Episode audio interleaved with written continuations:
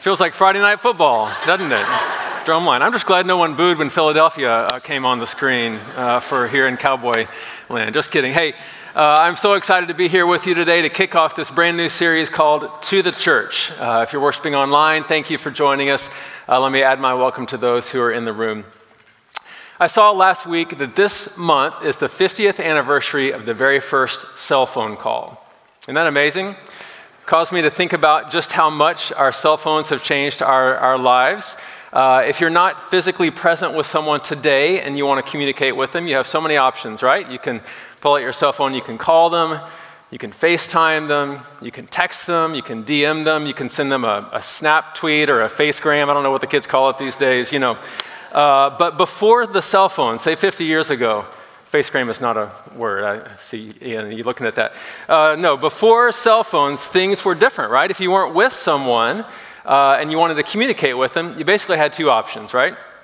You could call them on the phone, the kind that used to be attached to the wall, remember that? Or what was the other option you had? Send a letter, exactly. Send a letter. Now, letters have kind of gone out of style. Most uh, kids these days don't know too much about letters. In fact, uh, when my kids were in high school, we sent one of my kids to the post office, uh, true story, to get stamps for their graduation announcement. And the postal worker said, What kind of stamps would you like? And this kid said, I don't know, whichever are cheapest. so letters have gone out of style a little bit. But letters were awesome. I mean, back in the day, letters were fantastic. I remember a time when uh, Joanna and I were dating and we were in different cities for a while and long distance was expensive, and so we would write letters to each other, and there was nothing like the feeling of walking to the mailbox and just hoping, is there a letter here today? Well, what I want you to do as we kick off this series is to imagine that you're a follower of Jesus in the year 95 AD and you're part of a small church in Asia Minor, which is modern day Turkey, and life is hard. Life is hard. You are under persecution from the Roman Empire. In fact, uh, a law has been passed that you have to worship the emperor as God, and you're under threat of being put in prison or even executed. And you show up at church one day, and the leader of the church stands up and says, Church, guess what? We got a letter this week, and the letter is from Jesus.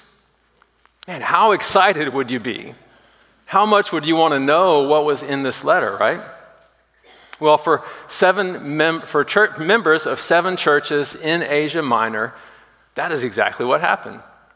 In chapters 2 and 3 of the book of Revelation, we find letters from Jesus to each of these churches. And while the circumstances in their churches were very different from the circumstances of our church, what we find is that across these seven letters, there are principles that apply to every church in every season. And I'm so excited over these next four weeks as we unpack these letters together to say, to find out, Jesus, what are you saying to our church? We're going to start this morning with the letter uh, to the church at Ephesus. This comes from Revelation chapter 2. Uh, I'll begin reading uh, at verse 1. Hear the word of the Lord. To the angel of the church in Ephesus, write, these are the words of him who holds the seven stars in his right hand and walks among the seven golden lampstands. I know your deeds, your hard work, and your perseverance. I know that you cannot tolerate wicked people, that you have tested those who claim to be apostles but are not and have found them false. You have persevered and have endured hardships for my name and have not grown weary. Yet I hold this against you. You have forsaken the love you had at first. Consider how far you have fallen. Repent and do the things you did at first. If you do not repent, I will come to you and remove your lampstand from its place. But you have this in your favor you hate the practices of the Nicolaitans, which I also hate. Whoever has ears, let them hear what the Spirit says to the churches. To the one who is victorious, I will give the right to eat from the tree of life, which is in the paradise of God. May God bless the reading of his word. Have you ever started watching a TV show uh, with season two? Can be kind of a, a, frustrating and confusing experience, right? If you're watching with someone who's seen season one, you spend half the time saying, Wait, who's that guy? Is she his sister or her sister? Well, I think starting to read the book of Revelation in chapter 2 can feel a little bit like that. And so, what I want to do is to do what Joanna and I do when we have forgotten what happened in season one. We go online and read a little summary. We're going to give just a quick summary of chapter one before we jump into this passage so that we're not lost. Sound good? Okay. Uh, so, the book of Revelation uh, like uh, a, a lot of the New Testament, is a letter. It was written by the Apostle John, the former fisherman turned disciple, uh, the same guy who wrote the Gospel of John and 1st, 2nd, and 3rd John. And he wrote this letter of Revelation to the seven churches I was mentioning to you before in Asia Minor. In fact, I think we have a map just so you can kind of get oriented. This modern day Turkey, here are these seven churches. And as I mentioned in the intro, these churches are going through terrible persecution. And John knew and he loved these churches, but he was physically separated from them. He was in exile on an island called Patmos, and so he couldn't be with them. Uh, and he wanted to encourage them. And as he thought and prayed uh, for them, one day he began to have a series of strange visions. And chapter one tells us the story of the first vision that John had. The first thing that happens is he hears a loud voice telling him, Write on a scroll what you see and send it to the seven churches. And then he turns around to see where the voice is coming from, and he sees a vision of Jesus. But Jesus looks very different than he did when they were walking around together near the Sea of Galilee. In fact, things start to get very strange very quickly because the description uh, of Jesus is, is really unusual. It says that Jesus has hair that's white like snow, he has eyes that are like blazing fire, his face is shining like the sun, his feet uh, look like bronze that's glowing in a furnace. And then in his hand, he's holding seven stars and he's walking around in and among these seven golden lampstands. And if that's not strange enough, out of his mouth is coming a giant sword. And if you're like me, you're saying, What in the world is happening here? Is this like some early Marvel movie script? Well, what, what's happening is the book of Revelation has a lot in common with an ancient genre of literature called apocalyptic literature. It's very common uh, at this time. And in apocalyptic literature, what you find is all of these really interesting and fantastic images, uh, these descriptions that seem like they're from a sci fi movie. But in apocalyptic, apocalyptic literature, the images aren't meant to be taken literally, they're meant, they're meant to symbolize something. It's a poetic way of, of communicating what the author is trying to convey. And in this case, what the Apostle John is, is communicating to these churches is that Jesus is more powerful than the Roman emperor. To these churches, I mean, the emperor was the chief villain. He, he, he inspired fear in all of them. And, and, and what John is saying is Jesus is the first and the last. He is the one who died and rose to life again. He is the one who holds the keys of death and Hades. Yes, the emperor may be scary, but Jesus is stronger. Jesus is stronger. And by the way, church, I just want to say whatever you're facing today, the same thing is true. Jesus is stronger. Jesus is stronger than cancer. Jesus is stronger than your challenges at work. He's stronger than depression and anxiety. Jesus is stronger, and he will be victorious. So, after this description, Jesus tells uh, John to write a letter to the churches, from Jesus to these churches. And chapters 2 and 3 contain the letters. And the letters all have different content, but they follow the same form. Uh, they all start out with uh, uh a greeting to the church and a title um, of Jesus. And then there's a combination of, of, affirmations and warnings to the church, depending on the unique circumstances that they're in. And then there's an invitation and a promise at the end. Okay, so that's our quick summary of, of chapter one. And that brings us now to uh, this letter to the church at Ephesus. And when I think of this letter, the image that comes to mind for me is that of a coach. Uh, when my kids were younger, I had the blessing of serving as uh, the coach of some of their sports teams, and it was a ton of fun. Uh, one of my favorite things was to work with individual kids on a, on a skill and to see the light bulb come on for them and, they, and start to have some success. Uh, I remember coaching baseball, this would happen a lot at batting practice. You'd have a kid that's just, you know, swing and miss, swing and miss. And then uh, a coach would pull the kid aside and explain to them that when the ball's coming in, um, their eyes are pointed at the outfield fence where they hope the ball's going to go, you know? And then the coach would teach them to kind of keep their, their head focused this way and their eyes on the ball. And after they would explain that, the kid gets back in the batter's box and it's, it's line drive, it's line drive after line drive. Why, why is that the case? Why is that, that little tip make all the difference? Well, it's because it's hard to see yourself, right?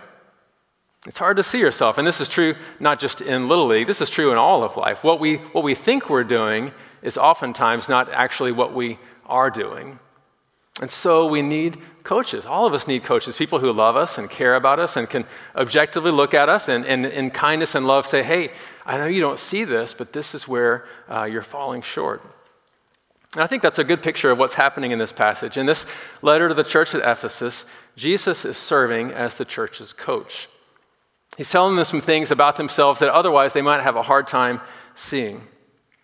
And in this passage, there are three main things that Jesus, Coach Jesus, is telling this church.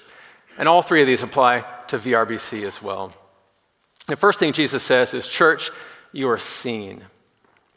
Jesus tells the church at Ephesus, just like he's telling us, I see you. I know you. I'm with you. Look at verse 1. He says, To the angel of the church in Ephesus, write, These are the words of him who holds the seven stars in his right hand and walks among the seven golden lampstands.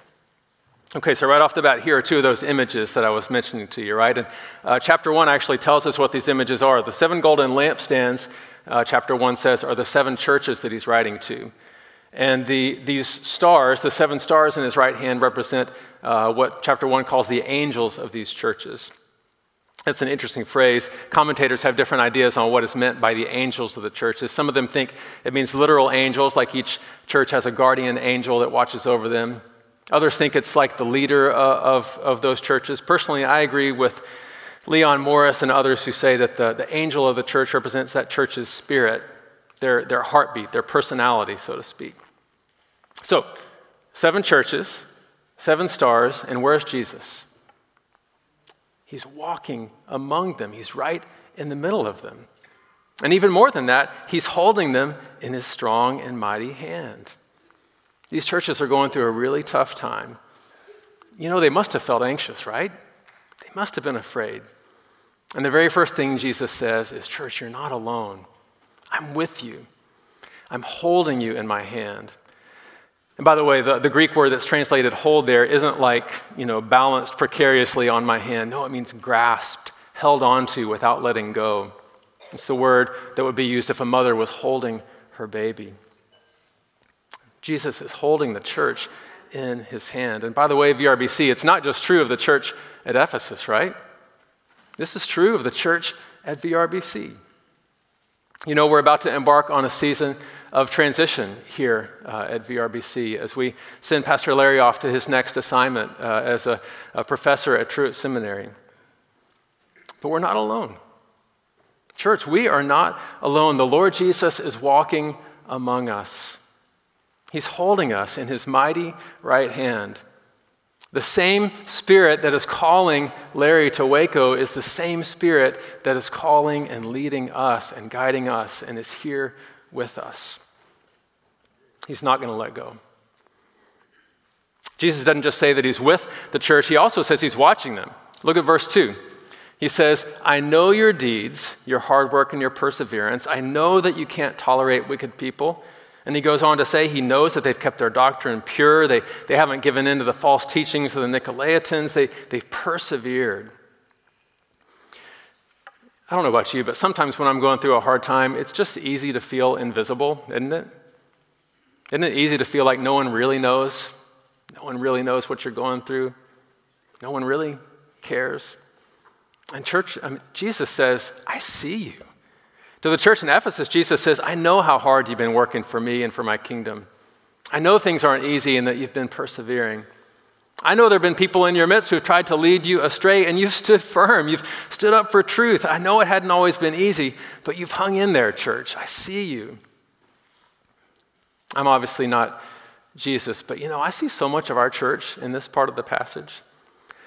I've had the blessing of being here uh, for, for 22 years, and you know, one of the things that has impressed me the most about you is your perseverance, your faithfulness, your, your hard work. And we can be honest, right? It hasn't always been easy, has it? And we've walked through some tough seasons together. And there have been times where we weren't sure where the Lord was leading us, and different people had different ideas about where we should go, and there was tension, and it was hard. We've been through uh, seasons where we've had difficult staff transitions, and that was tough. We faced external pressures like the pandemic. But, church, you've stood firm You've held on. You've kept believing. You've kept holding on to Jesus. You've stayed committed to Scripture. You've continued to serve our community. You've continued to pray. And I just want you to know Jesus sees it. Jesus sees you. Jesus sees our church. Church, we are seen. Now, when we're doing something uh, that pleases God, that feels like good news, right? Uh, but if you're like me, you know, uh, there's a lot of other times too. A lot of other times when I'm falling so short. And Jesus sees that too. And it may feel like bad news, but I promise that's actually good news as well.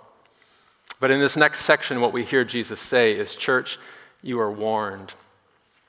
After Jesus tells them all the things he appreciates about them, the passage takes a really dark turn in verse 4.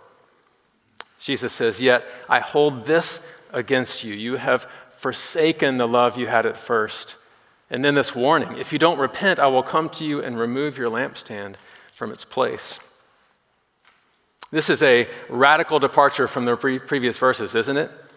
Ephesus has worked, the church at Ephesus has worked hard. They've been so careful to watch their doctrine, but Jesus says they're in trouble. And why are they in trouble? Because they've lost their first love. They've forsaken, or some translations say abandoned, uh, the love they had at first. If you read the books of Acts and Ephesians, you, you find out that at one time the church at Ephesus was thriving. Paul planted the church on one of his missionary journeys, and he lived there for several years. And this, this church grew strong, they continued to thrive. But now, years later, it's cratering. Jesus says, Yes, you, have worked hard, you've paid attention to, to doctrine, but you've forgotten the most important thing of all You've forgotten to love. And so, this church that once was doing so well, that they've lost their love for God, their love for one another, and their love for the world. And, and then Jesus gives that sober warning. He says, If you don't repent, the consequences will be severe. I'm going to come and remove your lampstand from its place. I think that's a really interesting image for a church, shouldn't it? A church is meant to be a lampstand, a, a, platform on which the light of Christ can shine out to the surrounding community. But Jesus is saying here, without love, that can't happen. Because God is love, Scripture tells us. And if we have lost our love, then the light of Christ cannot shine through us. The greatest commandment, what did Jesus say the greatest commandment was? To love the Lord your God, right? Heart, soul, mind, and strength. And what was the second? Love your neighbor as yourself. Without these things, Jesus says the church will functionally cease to exist. This is scary. The, the building may be there, people may come on Sunday, but it won't be a church in Jesus' eyes. Church, I, don't mean to bring the room down, but this ought to scare us to death. This church of Ephesus is a cautionary tale for every church that's thriving. And make no mistake, VRBC is thriving right now. As I said, I've had the blessing of being here for, for 20 years, but I can tell you without reservation that this most recent season in the life of the church has been, uh, in my estimation, the most joy filled, the most unified, the most powerful of all of the time that I've had the privilege of being here. I mean, just think about what we've been seeing recently. We've been seeing people from all over the world give their lives to Jesus and follow him in baptism. We got to build a house in the parking lot and send it to a family in the Rio Grande Valley. We're getting to serve single moms through Viola's house. We're getting to serve our schools. We're experiencing such a, a time of unity in our midst. We're going deep with one another in our, our groups. We've just finished this series where we heard such powerful and beautiful stories of God working in our midst. Friends, VRBC is thriving right now. But listen to what Paul says in 1 Corinthians 10 12. He says, So if you think you're standing firm, be careful. If you think you're standing firm, be careful that you don't fall. Jesus is warning the church at Ephesus, and if we're wise, we'll heed the warning too.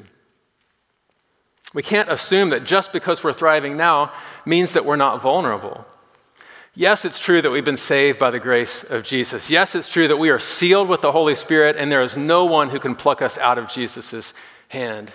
Yes, it's true that as Romans 8 says, there is nothing in all creation that can separate us from the love of God that's in Christ Jesus our Lord.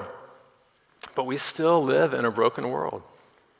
And we still have an enemy who right now is at work trying to distract us trying to derail us. The, the New Testament describes our, our enemy as a prowling lion, seeking whom he may devour.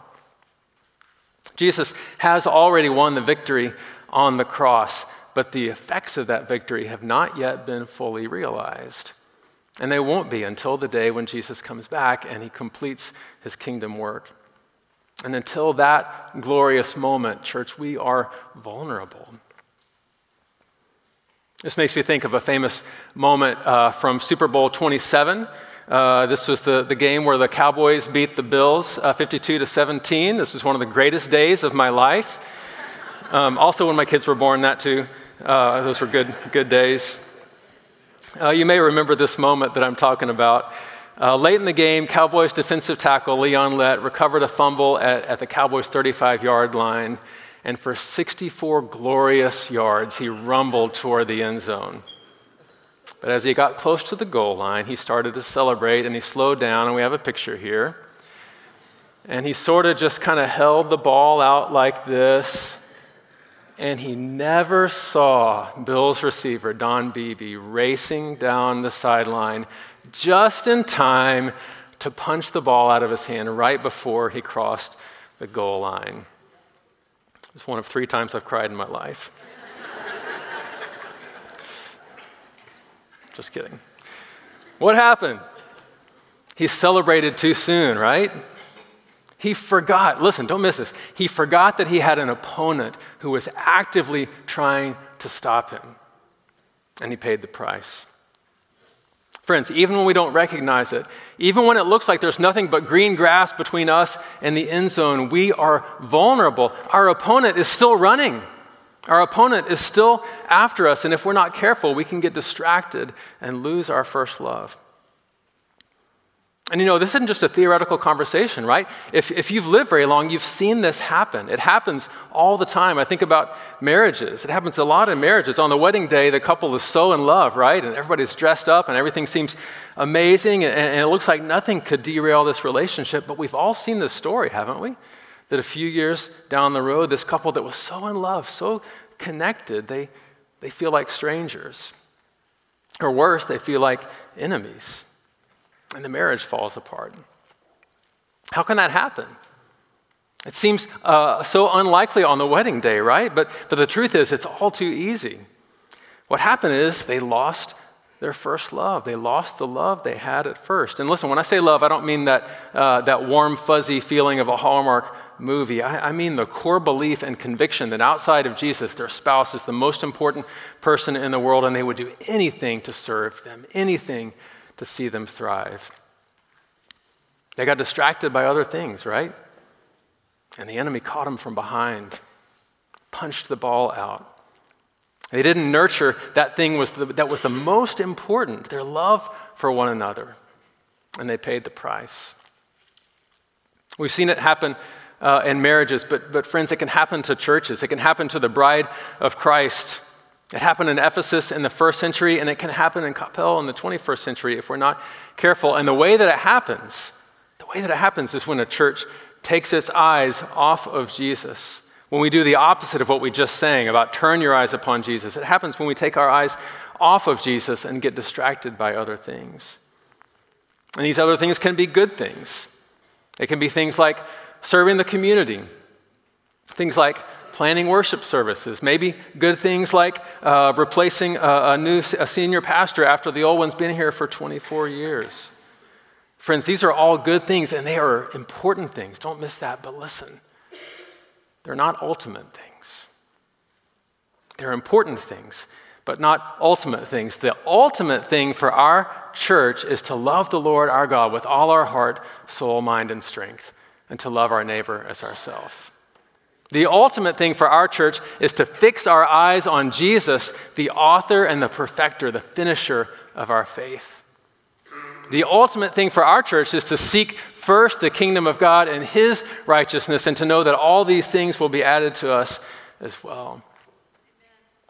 Church, we can't afford to do anything else. Jesus is too good to miss out on.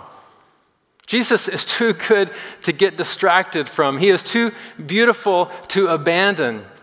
And not only that, the mission that he has given us is too vital, it's too crucial to get distracted from. Think about this for a minute. Across the world uh, today, there are people worshiping Jesus in millions of churches all over the world. But out of all those millions of churches, think about this. In his divine providence, God has seen fit to put only one church at 1501 East Beltline. Out of all the churches in the entire world, there is only one that is right here. I know that sounds obvious, but it's profound when you think about it that there is only one church that God has called to make an impact for Christ in our surrounding neighborhood. Church, let's not let our lampstand be taken away. Jesus is too good. Jesus says, Church, you are seen, and church, you are warned, but thankfully, that's not the end of the passage. The final thing Jesus says is, Church, you are beckoned. You are beckoned. That's a word we don't use too often, but I think it's the right one for this section. When you beckon someone, you say, Hey, come over here. Join me. Be, be with me. It's kind of an intimate feeling word. And I think that's what Jesus is saying to the church at Ephesus. Look at verse 5. Right after he tells them they've forsaken their first love, he says, Consider how far you have fallen. Repent and do the things you did at first. Jesus tells them that they've lost their first love and that they're in danger, but it's not hopeless. Even after that, that warning, he says the story is not over. There's a way back. He's beckoning them, he's inviting them to come back to them, to him. He's inviting them to go on a three part journey that's going to lead them back to their first love.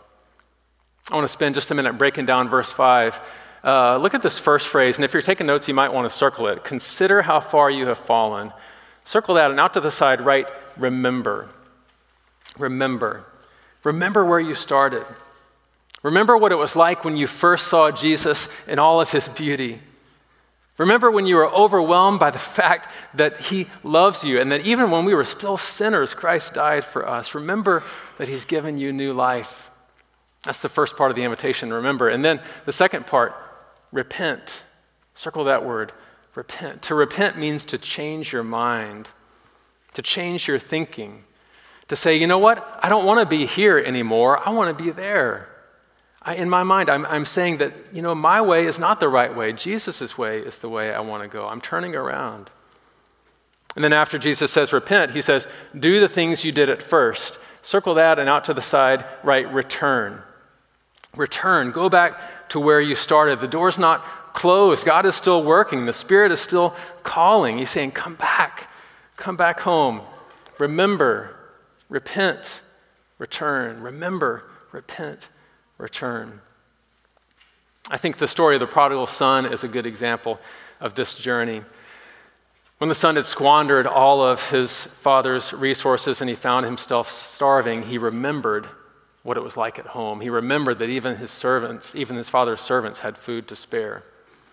And then he repented. He changed his mind. He said, I don't want to be here anymore. I want to be at home. But he didn't leave it mental, right? He actually took steps. He returned. He said, I'm going to go back. I'm going back home. He returned. Remember, repent, return. This is the journey that Jesus invites the church at Ephesus to take. And friends, it's the, the, the journey that he invites all of us to take individually and as a church to remember, repent, and return. And when we do, check out the promise. I love this. Verse 7 at the end of the passage. He says, To the one who is victorious, I will give the right to eat from the tree of life, which is in the paradise of God. In other words, to the one who trusts fully in Jesus, to the one who doesn't abandon their first love, to the one who does remember, repent, and return, Jesus promises to bring them home to live with him forever. In Genesis, Adam and Eve lived in the Garden of Eden in the presence of God in paradise. But when they sinned, they were banished from the garden, right? And, there's an interesting little detail at the end of this story. Um, the tree of life, God places a guard in front of the tree of life, these flaming swords, so that no one can come and eat from it. But now, because of what Jesus has done on the cross, he has reversed the curse. Jesus has defeated the enemy, he has won the victory, and now to the one who receives his grace, Jesus says, I'm taking you back. I'm taking you back to Eden. I'm taking you back to paradise. No longer is your sin keeping you out. No longer is your sin standing between you and that tree of life, the symbol of eternal, abundant life. I have paid the price for your sin. You are forgiven, you are free, and you are alive. Church, we are seen by Jesus. We are warned to remain faithful, and we are beckoned to live lives of remembering, repenting, and returning until the day we eat from the tree of life together. The week I wrote this sermon, one of our readings from the Growth Guide was from John chapter 12. Jesus was at a dinner uh, just a few days before he would be crucified. Uh, and, and, during this dinner, a group of people were, were sitting around with him, uh, eating and, and talking. And, and, during the dinner, a woman named Mary came in. And she was carrying a jar of, of perfume. And she, and she knelt down at Jesus' feet and she began to anoint his, his feet with this perfume. And in Luke's version of the story, he adds the beautiful detail that she was crying and her tears fell on Jesus' feet. And you know, this doesn't happen to me every, every morning when I read scripture, but, but, but on that day, man, this story just grabbed hold of me and wouldn't let go. I was just so struck by Mary's response to Jesus. And even more than that, I was, I was, struck by how different her response was from everyone else around. I mean, they were all seeing Jesus, right? But everybody else was just eating, they were just uh, visiting, and she is undone. She's, she's weeping, and her tears are mixing with the perfume as she anoints Jesus' feet and wipes them with her hair. And I just thought to myself, what, what was it? What was it about Mary that allowed her to see Jesus in such a way that it, that it led to that kind of response? What, what was it about the condition of her heart in comparison to the people around that, that allowed her to be just totally undone by the beauty and love and glory of Jesus? And then I just prayed. I said, God, please let me see Jesus that way. Please let me see Jesus' beauty and grace and love so clearly that I'm undone. And, church family, that's my prayer for our, our church in this season. I just pray that Jesus would let us see him so clearly, that we would see his goodness, his grace, his forgiveness, his kindness, his mercy, his love so clearly that we would never even think about forsaking our first love. And that in those moments when we do get distracted for just a moment, my prayer is that we would quickly remember, repent, and return. And that we would spend our lifetimes together, loving and serving Jesus, our first love. May it be so in Jesus' name. Let's pray. Lord Jesus, we thank you for this letter written 2,000 years ago, but so so applicable to us. Thank you, Jesus, that you see us. And we thank you, even though it's hard, we thank you for this warning, God. We don't, we don't want to lose our first love. We don't want to forsake the love we had at first. So we pray that you would keep us close, keep us close to you. And then when we do stray, give us the grace to remember quickly, to repent, and to return. May it be so. In Jesus' name, amen. Every time we uh, read the Word of God and, and, think about it and meditate on it, it requires uh, a response from us. And I just want to give a few uh, options, a few thoughts uh, for you. Uh, some here today, maybe you haven't experienced Jesus' grace and beauty from a personal perspective. Maybe you've heard about it, maybe you've kind of hung around, uh, but I wonder if today is the day for you to say, I don't, I don't believe that Jesus is just the Lord. I want him to be my Lord.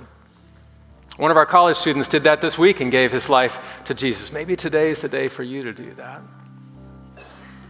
Others, maybe, maybe you're like Leon Lett and you celebrated a little too soon and, and the enemy has caught up from behind. And I just want to tell you, it's not too late.